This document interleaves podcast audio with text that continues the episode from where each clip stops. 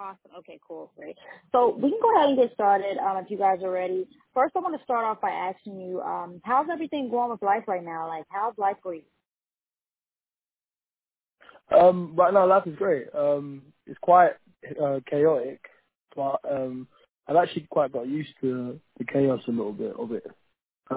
It's quite like, you know, when I'm at home, it's quite normal. When I'm away, it's quite, you know, fast-paced, but life is great. I have no complaints right now. Yeah. So you star on Apple TV's Emmy award-winning Ted Lasso. Could you tell us a bit about how it was adjusting to your character as Isaac McAdams? I like to put in a little bit of myself into every single character that I play. So it was actually quite easy to adjust. It was difficult at the time because I had just come off of a TV show called Top Boy, and it was a completely different character that I played on that show. So I had to kind of like to get all the mannerisms of that character and adapt and learn new mannerisms. But it was easy enough because I had a football background. So yeah, it was quite fun. It was just all quite fun. So you mentioned that you have the football background. I know that we just started, but I do want to mention this one. So I know that the series involves a football. The NFL season has also just started. Do you have a favorite team? For the NFL? I'm saying, like, do you have a favorite team in the NFL? Right now, I mean, last year I did go to an NFL match and I did wear the Miami Dolphins. Okay.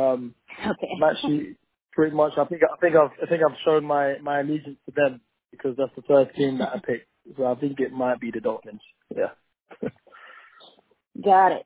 So Ted Lasso is Apple TV's most watched series. How does that feel to know that you are a part of Apple TV's most watched streaming series? Oh, it feels wonderful. I mean, when we started the show, no one could have, predicted the show's success. But at the same time, when you're on set, when I'm on set with everybody, it doesn't just feel like the most watched Apple TV show. It just feels like everyone's there and everyone's having a fun time and everyone's having a creative time. So it's been wonderful, and whatever success comes with it, then that's great as well. Yeah, so I want to ask you this. So what are some things we should expect from Isaac in Season 3 of Ted Lasso, if you cannot pitch anything? Without giving anything away, I mean, you can expect him to show a little bit more different sides of himself, some more discovery, because I feel like Isaac is a character that is, finding himself and kind of figuring out what kind of person he wants to be and what kind of, if it's a football lover, if it's a captain or if it's a friend, I think he's learning more about himself every single day. So that's going to be more of that in Season 3. What is your favorite thing about filming on set? Oh, besides the fact that I get to play football and act, I mean, my favorite thing on set is it feels like you're kind of hanging out with your friends, oh wow! We're just goofing around, or we're and there's a lot of freeness. There's a lot of room for creativity. That's it. It kind of lets you be free, and your mind kind of be less on some sets that I've been on. It's been very much down to you say what's on the script, But in Ted Lasso, there's so much improv, and Jason and Brendan coming from an improv background, that resonates in the show, and there's a lot of room for that and creativity. So that's probably my favorite thing. Awesome. So I want to ask you this question. So if you could work with one actor or actress in the industry right now, which one actor or actress would it be? That's a very, very difficult question. There's so many fantastic actors out there, and if I was to stick with on the route of comedy lines, which kind of seems like, you know, the best thing to do, I'd love to work with Adam Sandler. I think he's brilliant. Wow. Or Will Ferrell. You know, either one of them two. You know, go straight to the top. One of them two will be a dream come true, actually. Yeah, that would definitely be awesome. I want to ask you this question: are you a hip hop fan? Yes. Nice. So, your favorite hip hop album of all time? Name one album that you have to listen to. Probably, I would say maybe every month, or just in your rotation all the time. Which one hip hop album is that? Is that album?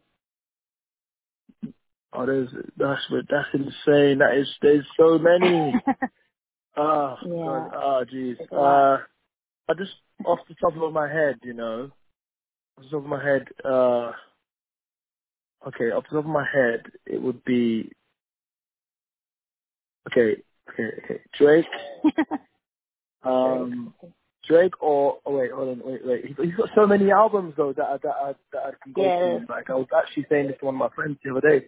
I was like, if you like try to say which Drake album's your best album, then you keep remembering albums and you're like, oh, wait, what about this one? What about this one? There's also okay.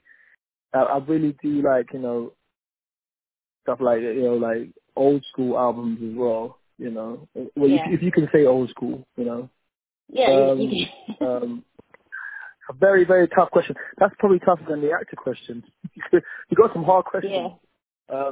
I mean, you know, there's just so much. You hear so much music every single day. It's like, what? Like right now, I'm like, I can't even remember what's on my playlist, let alone the album.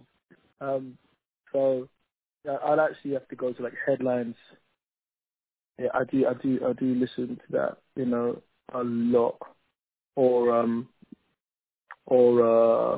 Okay. One more. There's so many. The Carter. There's a bunch that I actually listen to. Like, you know, my playlist is quite. It bounces all over the place. You know, I'm actually just not a one genre kind of person. You know, but if I was gonna go to listen to hip hop, it would be that. Got it. So I'm gonna ask you this. Ted Lasso winning the Emmy Awards. How does that feel to be an Emmy Award winner? It was funny because, you know, we won it the year before, but this year I got to be there. So the last time around it was COVID. It was a mess. You know. This time around, I got to be there and experience it for myself, and it was so surreal. It was so surreal being there, you know, because, you know, I'm from England, I'm from London, and the Emmys, when the Emmys is live, it's 2 a.m., 3 a.m. here. So I never actually catch it live. I always see, like, the highlights and whatnot. But to actually be there and see all of the actual like, you know, stars of the TV, just be there and see them in person. It was actually quite an out-of-body experience for me because I grew up watching these people. So, I want to ask you a question. Oh, I'm sorry. Were you done? Mm-hmm. I'm so sorry. You were? Okay. I want to ask you this. Was there any actress or actor there that you were just starstruck over? And I know, like, when I say that, I don't mean it as, like, you know, I mean it as you couldn't believe that you were, like, standing right there in front of that actor or actress when you, like you said, you watched these people for so long. Was it one actress that you just starstruck? Yeah, of course. Because, you know, the toilet, I was in the toilets at the Emmys, I was getting starstruck.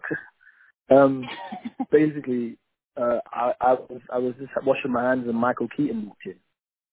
Wow, I was like, oh, okay. So crazy. This is crazy. You know, this is crazy.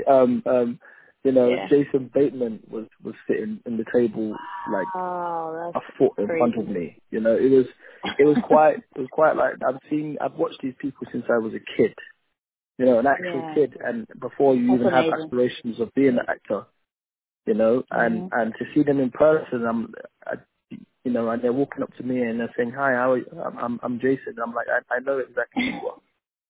You know. Wow, that's amazing. So, yeah. So it was. I get starstruck all the time. Yeah, all the time. Yeah, you don't really get used to it. Yeah. So your goals for the rest of the year. What are some things you want to accomplish before the end of the year this year? The thing that I want to accomplish for the end of the year, I want to finally be able to cook Christmas dinner. Wow. That's one of my goals. And that, for the end of the year, to kind of forget about, you know, if I want to be quite frank, the shit show that COVID was. You know, I want to forget about all the really crap things that have happened the last 2 years, you know, and look at this year as a really good year because it has been. You know, I've been doing Ted Lasso season 3 for however months, but you know, I've really enjoyed it. You know, and I believe that, you know, good things take time. It'll be sad to end the year and not be doing season 3 anymore, you know, and but happy that it will be coming out, you know. So I want to end the year on a high note. Because it's been a really, really like fantastic year for me, you know. Absolutely. Not only did I went to Paris for the first time and whatever. Yeah, it's been great. Wow, nice. So I want to end our interview with this one.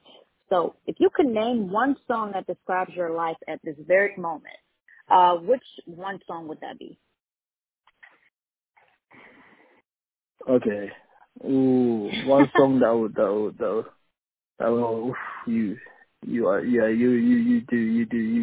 you throw some curveballs. One song that will explain my life right now. Okay. Okay.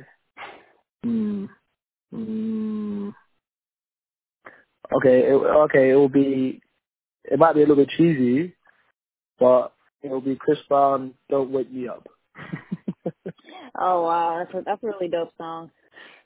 That'll do it. It's a good song. It is a good song. All right, thank you so much, Kola, for doing this interview with us. We really appreciate it, taking time out your day to do it, and I enjoyed the rest of your day. Thank you so much again. Thank you so much. It's been a pleasure. Yep. Thank you. Bye. Thank you. Bye.